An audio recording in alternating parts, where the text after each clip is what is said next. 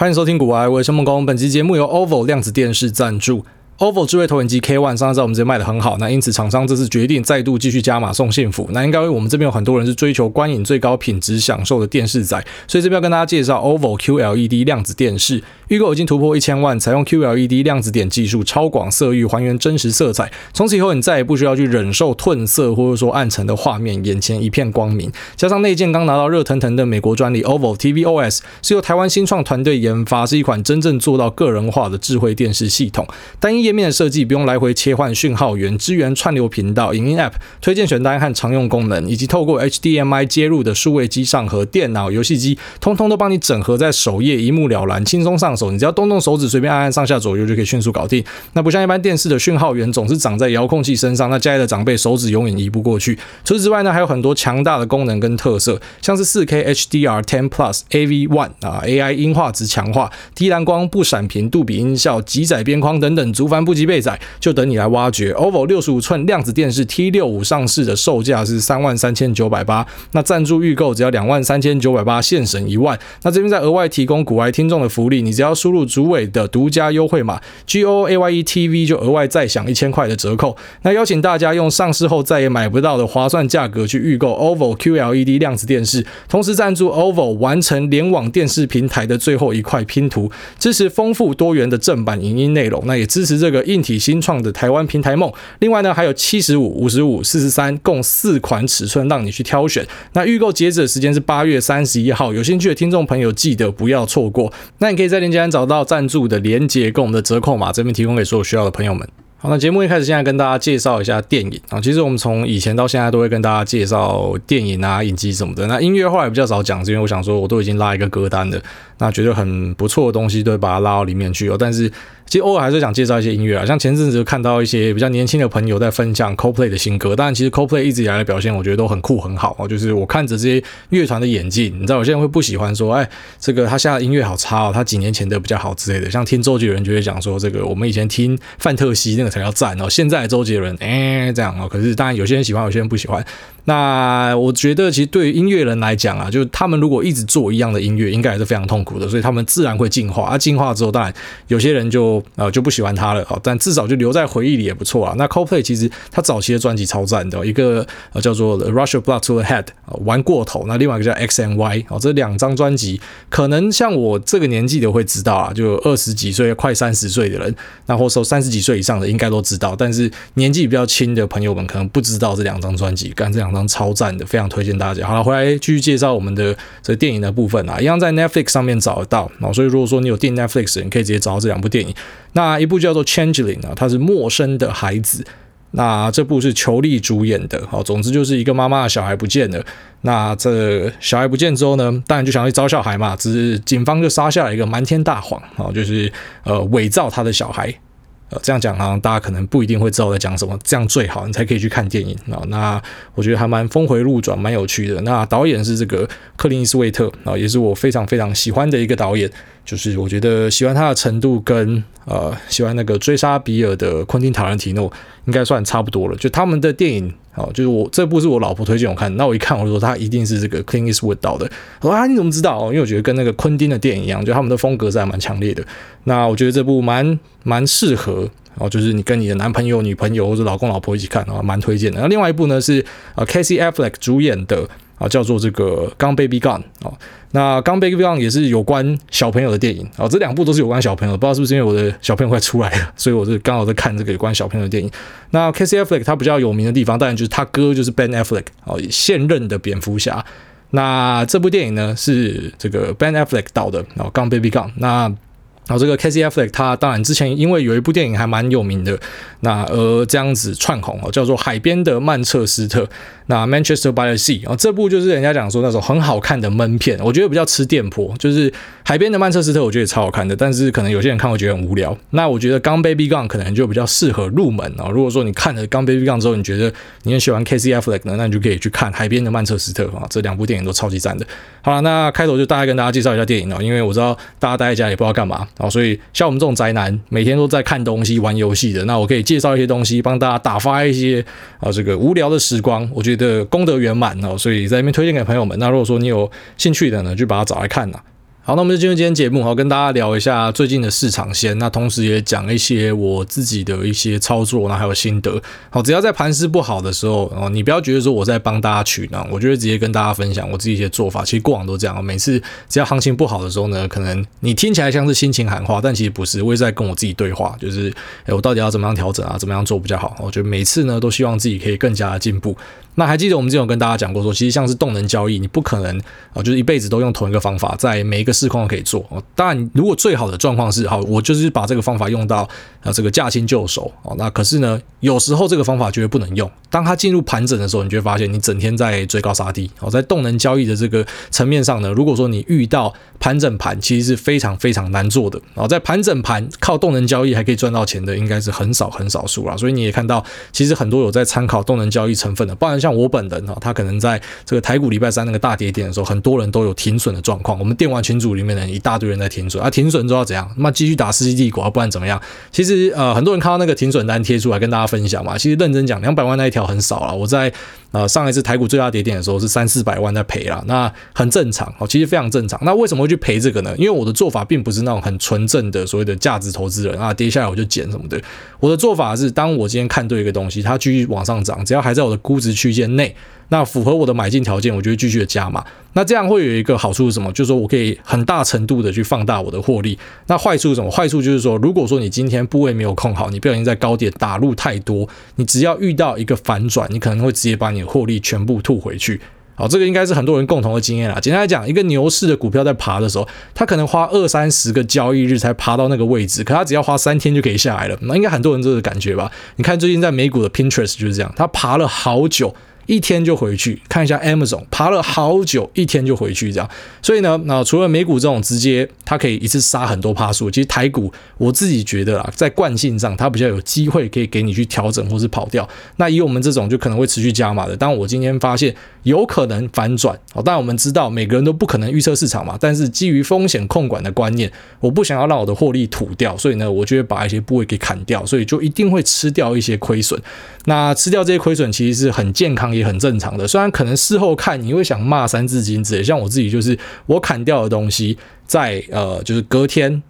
之后呢就继续涨回去了，然后等到礼拜5，我觉得这次选股还蛮强的哦，这次选股还蛮幸运的，就在礼拜5的时候一大堆股票又跌回去了嘛，可在礼拜5我那时候砍掉的最主要的2只，那还有再继续往上涨。那我心里面感受的时候，当然就是你会想要做时光机回去，可是你没有办法，你会知道说你当下做这个决定是必要的。好，你不能说你看事后论说啊，2天后弹回去这是阿呆股，所以呢啊那时候不应该看什么的，因为你会知道有很多例子是你那时候没有砍，然后最后面你真的获利全部吐回去，它就真的就转空之类的。所以如果说你的交易策略是像我们这种在顺势加的，那你当然你势必你要保住你的获利的话，你就要砍。那如果说你是价值投资人啊，我就在低点买，然后买了之后在涨的过程之中，好，假设说你很幸运抱到一个3倍股，你从30到100你都没有再加码了，你就是原始的部位在那边。那当然，其实这些回档对你来说就小事情嘛，你只是赚多跟赚少的差别。那像我们这种会想要狠咬一口的，有在那边持续加码的，那你就会怕说反转的时候会不见这样，所以你自然会去做一些停损。那后来看到这个有些股价弹回去了嘛，那刚好又是自己防守圈范围的，所以就开始继续的小量试单，我就继续有在做交易。那只是部位并没有像之前这样一次放这么大。其实在这一次下杀之前，我的部位是蛮大的，就是我没有提早去做获利了结。有些人会提早做获利了结，就一直涨就慢慢卖嘛，像 Howard Marks 的说法就这样嘛，跌的时候慢慢买，涨的时候慢慢卖。我不喜欢这样，我喜欢我正式的看到它跌之后我再砍，我喜欢这样子。那当然有时候会发生，好像我报到某一只车用的，然后它杀了 8%， 那我就砍，掉1/3，就这个2天之后呢，就继续爬就爬3的这样。这个1/3砍掉的，你要觉得很酷吗？也不会啊，就我还有2可以报啊。只是我虽然还是用这种就是慢慢卖跟慢慢买的策略，只是我属于这种眼见为凭，就是我不喜欢在还在涨，那当日有新高的时候继续卖所以那是每个人策略的选择这样。那在这一次就发现有些股票是有看到一些迹象啊，就是有可能有转强的迹象。在上一集我们讲说，在当下就是台股杀的那一天呢，还没有看到什么样特别强势的东西，只有看到可能资金稍微跑进去钢铁什么，可是隔天就发现这个是骗炮嘛，就钢铁并没有强。即便这个美国铝业啊 AA 跟 X 哦表现很好，可是台湾的钢铁并没有跟上。虽然我们看到这个镍价啊、铜价啊，还有其他的这种什么的钢铁相关的、金属相关的东西，那可能有在涨价，可是台股这一次有可能是以反应，因为毕竟前面也涨了蛮多嘛，那是没有跟着美股一起动这样，所以看起来有可能成为强势族群的，是稍微软了一下。那另外一个就是说外资去把这个联电的 target price 往上拉，那这件事情我觉得可以稍微尊重一下，因为看到联电的表现在礼拜五可能很多台股都不好的时候，它还蛮强的。那整个联家军下面的，其实你知道联电是一个很大的集团啊，就像是鸿海是一个很大的集团，那它下面可能有很多的公司啊，什么华汉啊、那台阳啊，或者说臻鼎啊，这都是鸿海的，还有很多这族繁不及备载。那联电呢，它可能下面有联咏啊，那或是元相啊，那系统啊，这些都是整个泛联家军的集团嘛。那你就可以去观察看看有没有可能有这个集团股的表现。那你要知道，现在联电其实是蛮摇摆的。然后以前这种所谓的成熟制程呢，可能在过往你也知道，联电的评价就输台积电嘛。可能我们在早期的节目也有做过这样的吐槽。结果其实你发现联电比台积电更会涨，好可怕！就在这阵子可能这个表现很强啊，率先的突破盘整这样。那其实是整个疫情造成的供需的变化，其实整个让业界的环境也变过了。包含说现在其实你要去找联电做代工，你还要帮他买设备啊，你有听过这种事情吗？所以客户要东西，你要帮我出钱，你要帮我出钱扩这个产线，我才要帮你做这样。那他接到了更多的单，当然有可能他整个集团就会跟着受惠。那其实像联咏开出来的财报超级漂亮啦，那我们还是要注意一下说面板的报价有拉平的一个趋势啊。即便可能最近像敦泰又开始继续强起来了，可是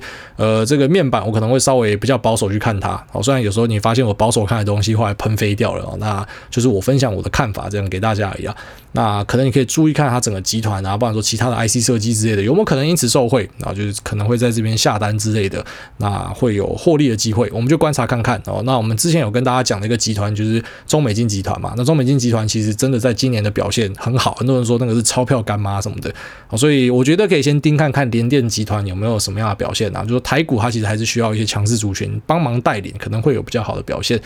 好，那美股的部分，刚刚前面有跟大家提到一个苦主嘛，就有跳楼的，就 Amazon 它直接跳了 7% 下去。那为什么跳这 7% 呢？当然你现在去帮财报找理由非常高几率，3天之后假设亚马逊涨回去，你就跟智障一样嘛。所以我说在美股这边不太需要为了短期的股价去找理由，因为很常会你找完理由就打脸。CrowdStrike 开一个财报出来，跳空往下跳楼啊，全部人开始唱衰这样，2天之后就爬回去，变成全部人开始翻多。这个特斯拉也是一样它跌下去大家开始唱坏它，它涨上去大家就翻多。那 Nvidia 也是那时候财报开出来跌下去，大家想说啊，老黄是笨蛋，老黄没有把握到加密货币的这个趋势啊，你这没有去赚这个挖矿财。后来涨上去啊，老黄是先知因为加密货币那时候崩掉嘛，老黄是先知。还有那时候没有像那时候这个2018年的时候狂做这个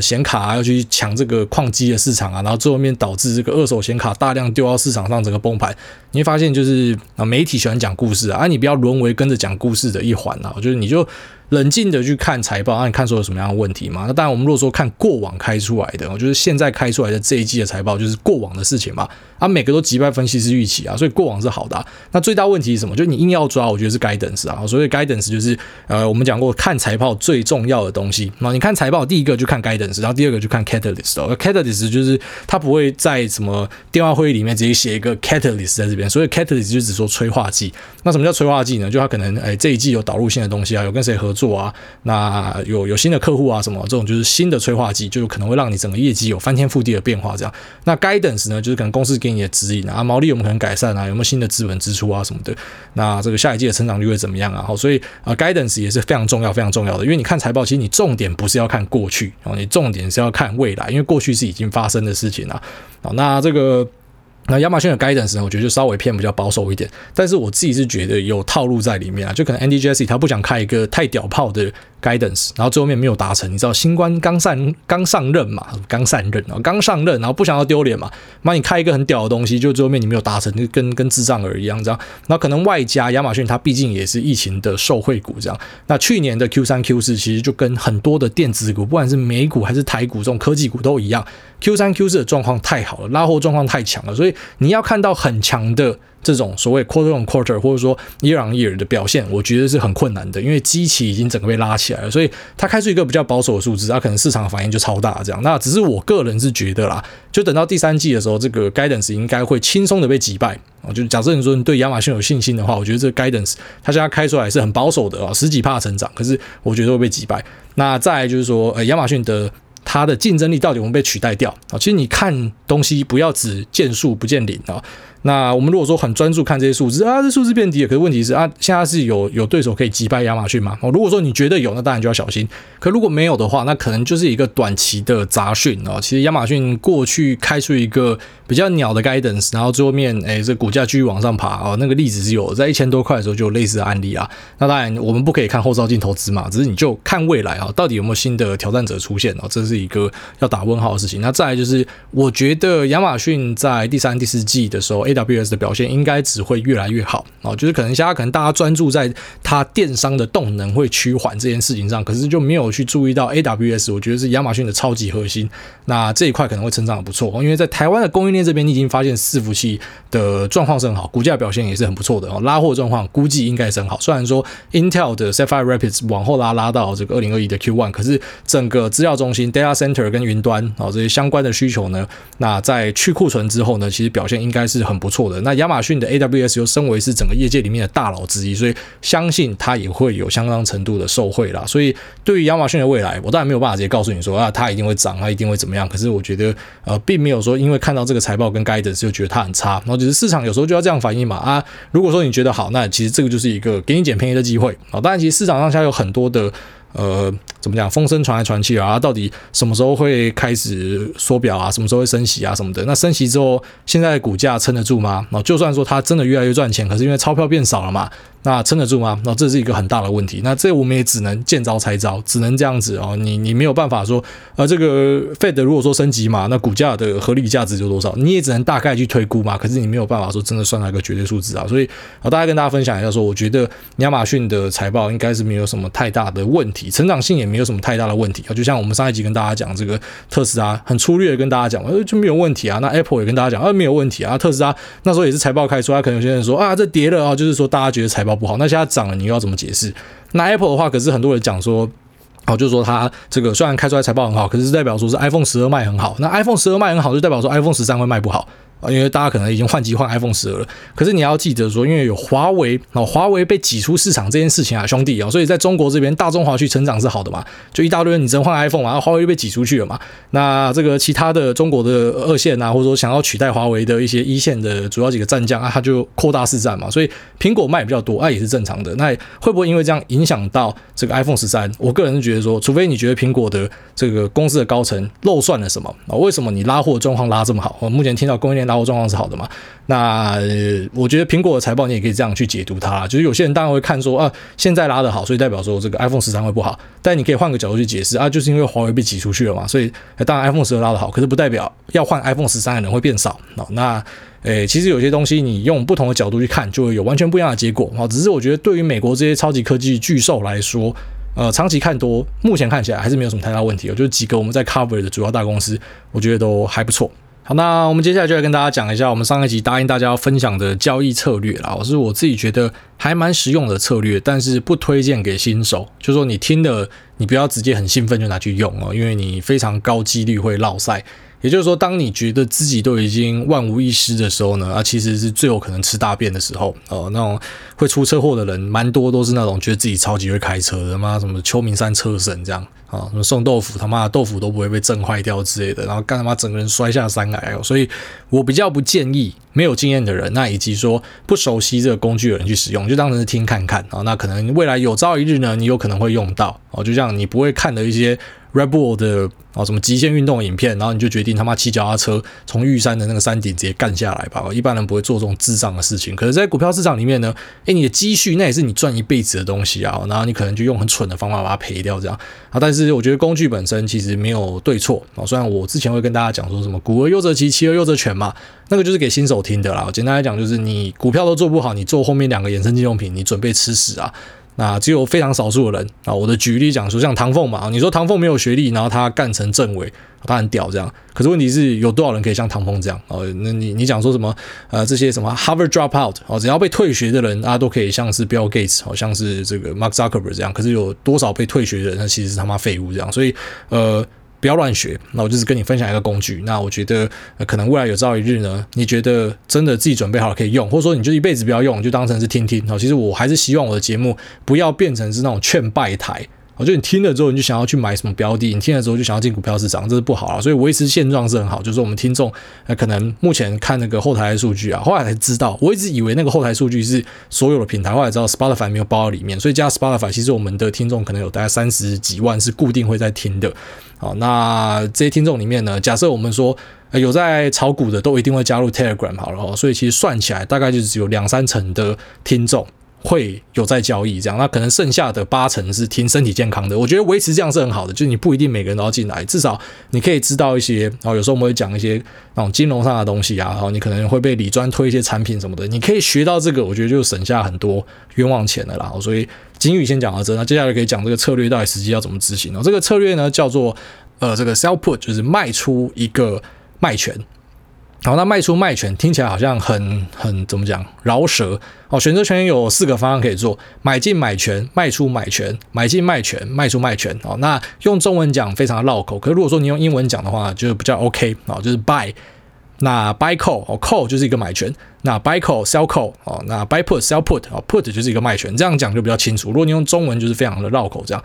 那比较基本的选择权操作呢，其实就是只站买方，绝对不要站在卖方。一般人非常不建议你站在卖方。那即便有些方法可以去限缩卖方的风险，搭配一些策略什么的，可是很多人呢还是可能一时间鬼迷心窍什么的没有做好，最后面还是毕业了。就做选择权的人基本上我觉得要可以活过几年是很困难的，就如果说你想要玩一些花式的东西，那其实不容易啊。你要玩就可能玩最基本的，就是站在买方去买一个 put 跟 call， 就这样而已。那前几集中概股的节目里面也跟大家提到说，去注意这个implied volatility， 隐含波动率。那如果说隐含波动率太高的话呢，你可能就买贵啊，买贵就算你看对方向你会赔钱。其实只要有这个基本的认知，你去站在一个买方，我觉得就还 OK 啦，可以试看看啦。只是你不要拿什么3成5成资金去玩，你如果连什么1%资金都玩得跟屎一样了，你怎么敢拿3-5成的资金去玩？我觉得很多人很神奇就这样所以有时候我会怕介绍工具也是这样，因为我怕我介绍工具之后就白痴会拿去乱玩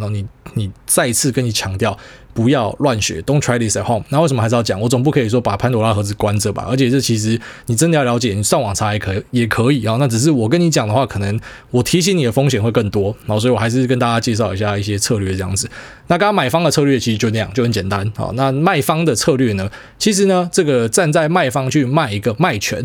也就是说 sell put， 我觉得是在一个你想要低阶股票的时候是可以用的一个策略。那 put 是什么意思？好，如果说他买进了一个卖权，也就是说我今天去设定一个履约价，当这个股票有打到这个履约价的时候呢，好，履约价是400好了，那我买了一个 put 在400的位置，我付出一个 premium。那今天如果说股价跌到300，跌到200，我一样可以用400的价格去卖。好，这就是买进一个卖权的，他可以获得的一个权利。那要执行义务的是谁？就是卖方。卖方就是说，如果你今天这个股价一路往下跌，不管跌到多少，我都要出这笔钱跟你买。所以听起来好像有一点可怕，就像我们跟大家强调了，卖方的风险可以很大嘛。如果说跌到变币值怎么办？你还是要用400块价格跟他买。可是重点就来了，可是如果说你今天是非常有自信的人，而我很常看到这样子的人，就非常有自信，什么台积电200我一定 all in 啦，那什么联发科都要一定买，但台湾因为这个选择权不风险嘛，所以没有办法用这个。我们讲美股啊 Apple 我一定100就买啦，特斯拉我一定500就买啦，这个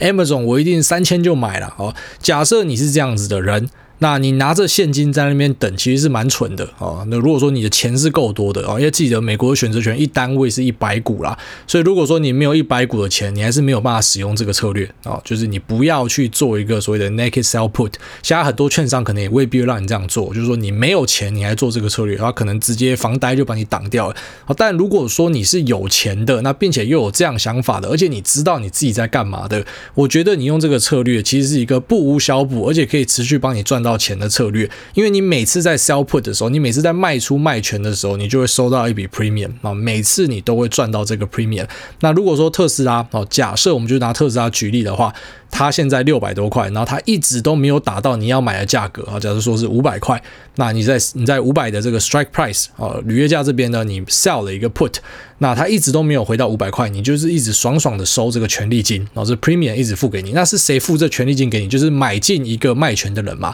那为什么会买进卖权？就他有可能很多的机会。那第一个是他是想要看跌特斯拉，那第二个是他手上有特斯拉的部位，他要帮他买个保险，因为可能遇到标普大跌或什么的，他怕会跌穿这个价格，那他手上的现股部位遭到很大的损害，所以他就去买了一个这个卖权，然后来保护他的部位。你先不管这个买方的理由是什么，但是你站在一个卖权的卖方呢，其实你主要的目的就是你去赚这个 premium。 那如果坏事发生，而且其实某种程度来说对你是好事。坏事是什么？坏事就是说特斯拉往下跌，跌到你的 strike price 500块，那你就必须要履约，也就是说你要用500块的价格去买进100股的特斯拉。可是你想要在这个过程之中，搞不好你已经收了很多的 premium， 所以变成说你是在打折买股票，干是不是听起来超爽的？好，那这个策略呢就非常适合用在那一种你觉得这家公司长期看多很好，你也非常有信心，而且你手上的配置呢算起来你也没有重压这只股票，你又刚好有这个100单位的钱可以买这只股票，只是现价你觉得太高，到某个价格干我一定买，然后那种最常听到的某个价格我一定买 OK， 那你就用这个策略，你可以不停的收到 premium。 那如果说真的打到这价格，皆大欢喜嘛，你不是说这价格你一定买，刚好这股票就给你嘛，而且你前面有赚 premium， 所以等于你是有点打折在买股票的感觉。好，所以这个策略如果说你是第一个条件有钱，一定要有钱，你没有100股的钱你不要来，这个没有3亿元就不要到这个船上的赌场来，类似这样，没有钱的人是没有资格在卖房的。那有钱的呢，好，第一个有钱的人你可以去做这个事情，然后第二个是同时又非常有自信，当这家公司跌到这个价格的时候，不是他要倒了。好，你知道其实很多人那时候讲说什么，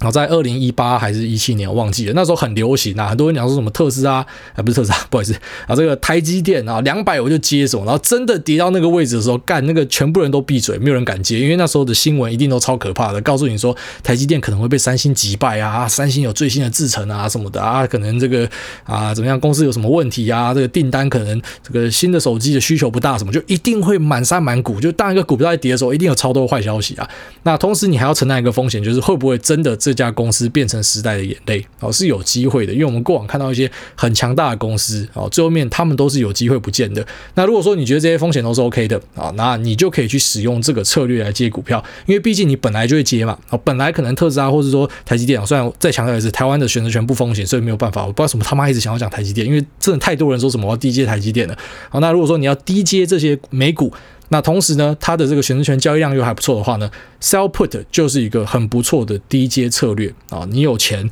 你就可以去这样做，而且你可以不停的收到权利金，那真的打到这个价格的时候呢，你本来就说这价格你要买嘛，所以刚好股票给你，你又收到权利金就打折，所以超级舒服的。好了，那我们这期节目就跟大家讲这个策略啊。那我觉得你还是先多阅读，那并且说怎么讲，多观察，你未必要自己去交易，就算你有这笔钱你也不一定要先交易，你就先去观察这些权利金的变化，然后随着股价的变化，然后随着可能之后我们会遇到几个崩盘什么的，就是在每个条件之下你都观察过之后，那你可能再去试看看，就如果说刚好你是符合上开条件的，那这个策略呢其实就还蛮适合这样子的人。好，那我们这期节目先聊到这边，我们接下来进入 Q&A 的部分。第一位月杰，他说5星吹爆为身边人烦恼的我。那5星吹爆，感谢挨大不断提醒大家面对股市的态度跟正确的想法。我亲姐跟男友都因为耳闻台股随便投随便赚，想要进去股市分一杯羹，但他们甚至连股市怎么看都不知道。那已经努力跟他们解释过赚 100%、200% 都是特殊的情况。那也提了挨大前阵子讲巴菲特一年赚几%都叫股神了，怎么还要幻想一直翻倍赚？那叫他们跟着大盘赚，买0050，那等不用懂太多的哦。那他们还是坚持要主动型投资，拜托他们的存款才几万块是要主动什么啦？那想问挨大我该怎么用力的点醒他们的股神梦？那也祝挨大小孩健康快乐。附带一提，如果小孩喜欢画画，极度推荐上美术班，那是我人生中最快乐的一段时光哦。所以这个月姐妹妹应该是很会画画哦，优秀啊。那我提过很多次啊，老听众都知道，你不要挡人家。你知道你今天挡下财路的状况是怎样哦？没有人会因为说你挡他，然后最后面啊他少赔钱，他可能也没有想到这样的一个可能性啊，那他就觉得说哦，干嘛感谢你哦，还好你有挡我什么的。我觉得一般人真的不会想这个，他只会想说哦，他今天听到同事讲某个股票，但是呢这个月结跟他讲说，哎，你不要买啦，哦，结果他后来没有买，然后这个股票涨上去了，哦，即便这个涨上去可能就是这个可能2个交易日涨上去，然后之后就崩回原点了，他还是会怪你，因为他就觉得说他明明可以赚到这个钱，所以千万不要去挡人家财路，他要做就让他去吧。那你讲说他们只有几万块，其实几万块你要做什么投资都很难啦。那我再次跟大家强调一个观念，我之前提过，在节目上随口聊到，我自己都忘记我聊到，就是因为有人在那个 Telegram 里面把它转贴出来，他说我说的很有道理，那我就再讲一次。好，我说过说，如果说你今天是本金只有什么5万10万的，你要怎么样翻倍？5万10万，我们拿10万好了，你本金只有10万啦，你要怎么样可以翻倍到20万？简单，你去打工，你去打工，你可能只要花2-3个月你就翻倍了，这个报酬率是100%，就是翻倍，你就直接从这个10万变20万。那可是如果你1000万要变2000万呢，那不是什么打工可以解决的，所以只有在钱很大的状况之下，你需要用资本市场来获利，你需要去可能去学一些比较特别的技巧哦，就毕竟我觉得投资才是一门专业啦，你可能要学，或者说你要交给一些专业的投资人、值得信赖的人帮你管钱，然后去达成这个财富增长哦，那个是你钱够多才这样。可是本金少的时候，认真说打工 CP 值最高，然后你问任何一个够老实的懂交易的人都会告诉你翻倍哦，你要讲说简单，也不是说真的很难啊，认真说啊，就你就敢压嘛，啊，你就是有机会会翻倍嘛，就这样。可是啊，如果你归零怎么办？啊，如果你不小心负债怎么办？大家不会去想结果嘛，只会想说，这个我可以赚多快啊，你可以赚多快，就等于你可以赔多快。好，那只有几万块要怎么样大赚呢？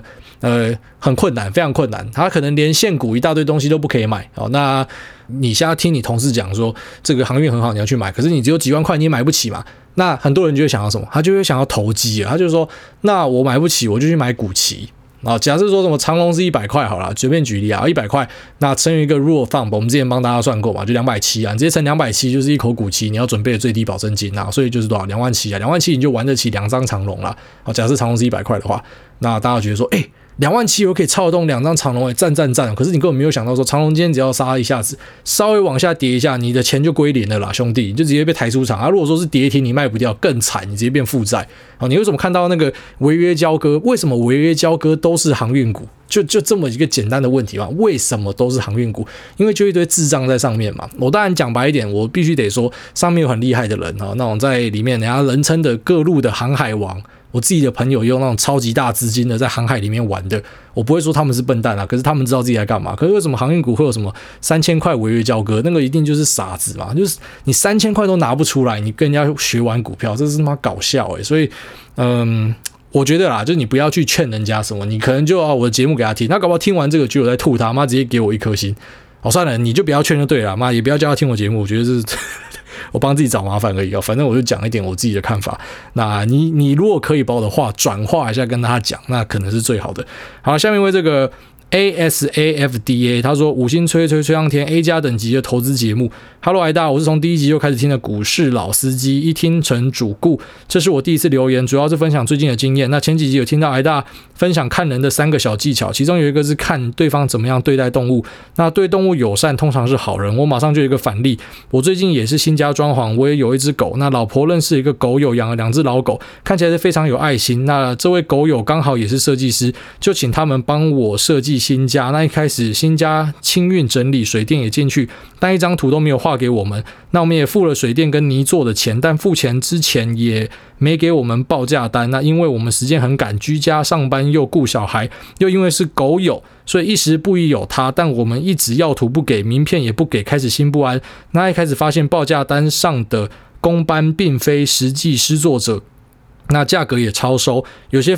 项目根本没做，泥做跟他要钱也要不到，所以我们遇到了装修蟑螂。那发现不对就必须停损，要跟设计师摊牌结清后，那他当面也说好，结果谈完之后他马上把住院的老狗带出院，从此已读不回。那真的是知人知面知狗但不知心，小小经验分享。那还是会遇到爱狗的坏人。最后祝艾大持续第一，全家快乐健康，快乐迎接小宝宝的到来，那体验爸爸的美好咯。好，谢谢这个 SRFDA 哦。其实对我认真说啊，就是我们如果要讲那个怎么讲，一些特例啊，或一些个案，那永远举不完啊。然后我们刚刚前面讲的嘛，这个 Harvard dropout， 哈佛的退学生，你看这么多这么优秀，可是你可能就是没有注意到一大堆被哈佛退学的人，那可能是最后面人生是不好的，或者说他可能甚至连哈佛考不上之类的。那也不是说什么喜欢狗的就一定是好人，那只是我的观察，就如果说他今天会对动物很差的，因为我觉得动物是一个很无辜的存在，如果说你莫名其妙你去讨厌他们的人，对我来说我就反感啦。好，所以我一直说我会用这个去过滤掉一个人，那并不是说什么你喜欢狗 You are my man、哦、你就是我人，妈操干你要跟我借200万，靠妈口袋直接拿出来给你、哦、不是这样，不是说什么你喜欢狗你对服务生好，然后呢这个你对这个弱势好我就会完全喜欢你，不是，那只是一个很基本的 filter、哦、就像我们在股市里面跟大家说这个、你可以选择这样被动投资，可以选择主动投资嘛，可是当然之间的比例要怎么调啊，哪些人适合什么不适合什么，那个都是看人啦、啊。那很遗憾你们遇到这种装修蟑螂，其实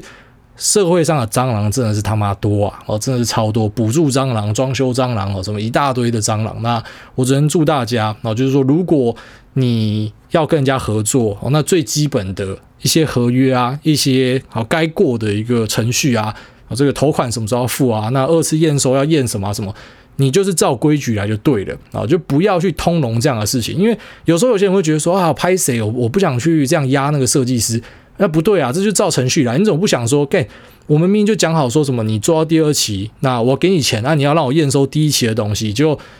为什么你不让我验收第一期、啊、你想说你要让他方便，你怎么不想说、欸、他为什么不让你验收，为什么他不给你方便、啊、有时候大家是互相啦，所以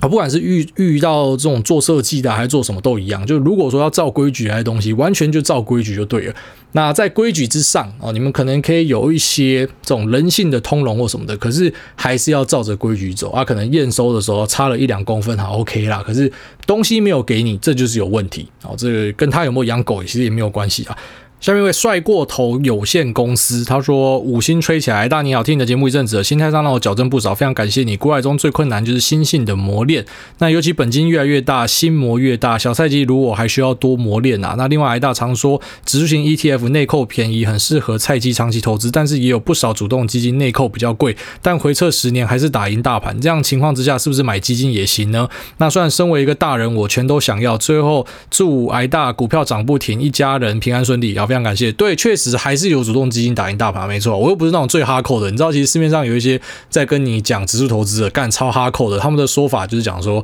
不可能有人打得赢大盘。我觉得这个就很武断呐、啊，就是真的是非常非常武断的。有些人讲啊，你不可能打赢大盘，或者说啊，打赢大盘就是极端的这个凤毛麟角。哦，那也可能是他认识的人不够多啦，因为其实真的有一直在打赢大盘的人不少哦，可能他的交友圈没有之类的啊，也没有要去吐别人的意思。反正你知道市场上有一些这种极端的基本交易派，不管是做哪一个派的，筹码派的、主动交易派的、被动交易派的，还是什么消息派的、内线派的，管你什么派哦，就是有些那种极端交易派的都是讲不听啦，然后就他觉得自己的东西最屌这样。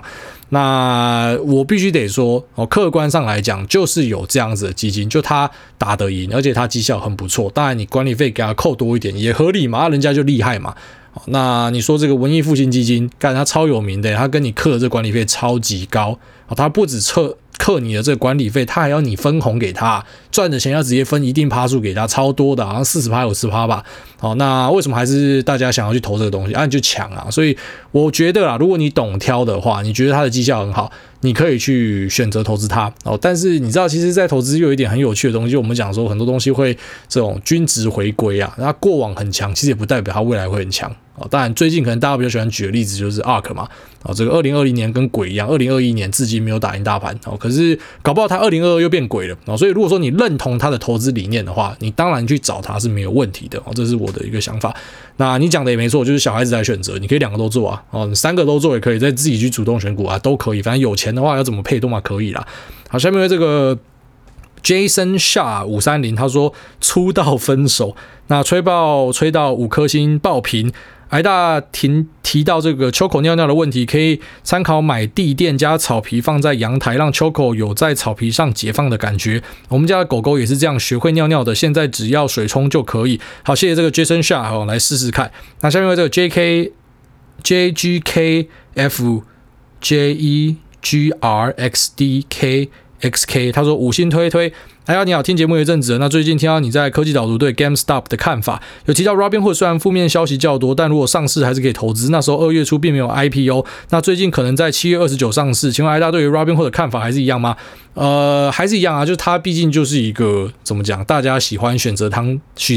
它当大赌场的地方嘛。那我之前有贴过一篇这个去解读 Robinhood S1 的就上市前的这个报告的 一篇短文啦。那我跟大家介绍一下 Robinhood 它目前是靠什么赚钱。它其实目前就是赚钱成长很快的一部分是狗狗币。就简单来讲，去玩 Robinhood 就是他妈一群在投机的人啦。当然其实工具本身不是问题，券商当然不是问题，只是他可能因为界面新颖，所以很多年轻人喜欢玩，那年轻人又可能这种喜欢投机的比较多，所以他还蛮有趣的这样。那之前在科技导读那时候跟大家分享的时候，是因为 IPO 狂潮还没有结束啦，所以我觉得任何一个蛮有题材的东西要上 IPO 我都会愿意试看看。可是其实大家应该有注意到，近期 IPO 跟 SPAC 狂潮其实早就缓下来了，所以我觉得现在的 IPO 的公司跟 SPAC 的公司，它应该很难像之前那样拿到一个非常夸张的一个溢价。就是 SPAC 公司理论上它就是10块或是20块的 par value 嘛，就是它的基本的价值就在这嘛。可是那时候可能可以炒到什么30块50块，连并什么可能都还没找到就他妈先炒了。那现在我觉得已经没有这个待遇了，那 IPO 公司也是哦。所以 Robinhood 就算你看好它要买进的话，你要记得可能没有办法像当时那样去给它一个估值一个更高的评价，或者说什么更好的一个价格之类的，因为其实环境不一样了。所以这也是我们跟大家提醒，就是说在股票市场里面真的没有无脑投资啊。可能过去做这个科技股 IPO 啊很好赚，那赚死了 IPO 随便乱买都赚钱啊，可是现在就不是这样嘛。那去年做 ARK 超好赚，可是到今年就不是这样嘛，搞不好明年的整个大族群也会换过之类的，所以随时要注意啊。那我觉得它的生意模式很有趣，那成长轨迹也很不错，只是你说会不会像那时候这样子看好？如果那时候看好它是10分的话，假设可能满分是50分，那时候是10分，绝对会想买看看。那现在可能稍微低一点，但是还是会参与看看。我自己在这个 IPO 的时候就有挂单，反正我就是参与看看就是很小很小的部位玩看看这样而已啊，然后就只是自在参加，因为大家都知道我喜欢收集大类股票，虽然我的主力部位就是可能8-9成资金都压在前面10档，可是我后面有200-300档股票，就是零用钱随便乱买，超爽的。就是说200-300档股票加起来的这个占我部位的比例只有大概 5%-8% 而已，反正我就是玩好玩的这样子。那我觉得它会归类在好玩的东西，如果说要长期投资它的话，我是觉得怎么讲，就是说在券商这部分啦，Charles Schwab 有上市嘛，富途有上市嘛，那这个 Robinhood 有上市嘛，其实我觉得比起来，因为 Robinhood 我真的没有用过，但是富途我今天没有用过，我觉得富途超级强，但是富途又有一个这个反正就是中国在背后的一个影子嘛，就你会怕这中概股被杀烂什么，所以券商是不是一个好的投资标的，对我来说它不会是我的主要持股啦，可能就玩玩这样而已。好，下面为这个38169366他说租屋族，那挨大之前有提到说以后不租给老人要租给谁，我认同，可是有感觉到以后会用年龄来收租，越老越贵，有可能吗？当然是有可能的啦，我觉得是有可能的，就是怎么讲，就像有些人他不想租给男生嘛，他就只想租给女生嘛。虽然我说这些人是菜逼吧，干，如果说以前你有扫过女车，或者说你真的有当过房东租给女生，我自己是没有啦，但是我朋友是房东啦。那这个租给女生的房间，但我们不是要讲说女生都胎割或什么的，只是说女生要胎割起来不一定会输男生啊，你懂我意思吗？所以当然他会设一些门槛嘛，啊，租你要租贵一点啊，你咬他那房子是他的，所以有没有可能？我觉得当然都是有可能，就是说比较老人他就收你比较贵，可是你就想啊，这个前提是建立在这个租屋市场是一个所谓的卖方市场，就是卖方他可以决定他要选谁嘛。可是我自己的想法是觉得房子盖很多很多，那虽然我自己觉得房价要跌很难，因为房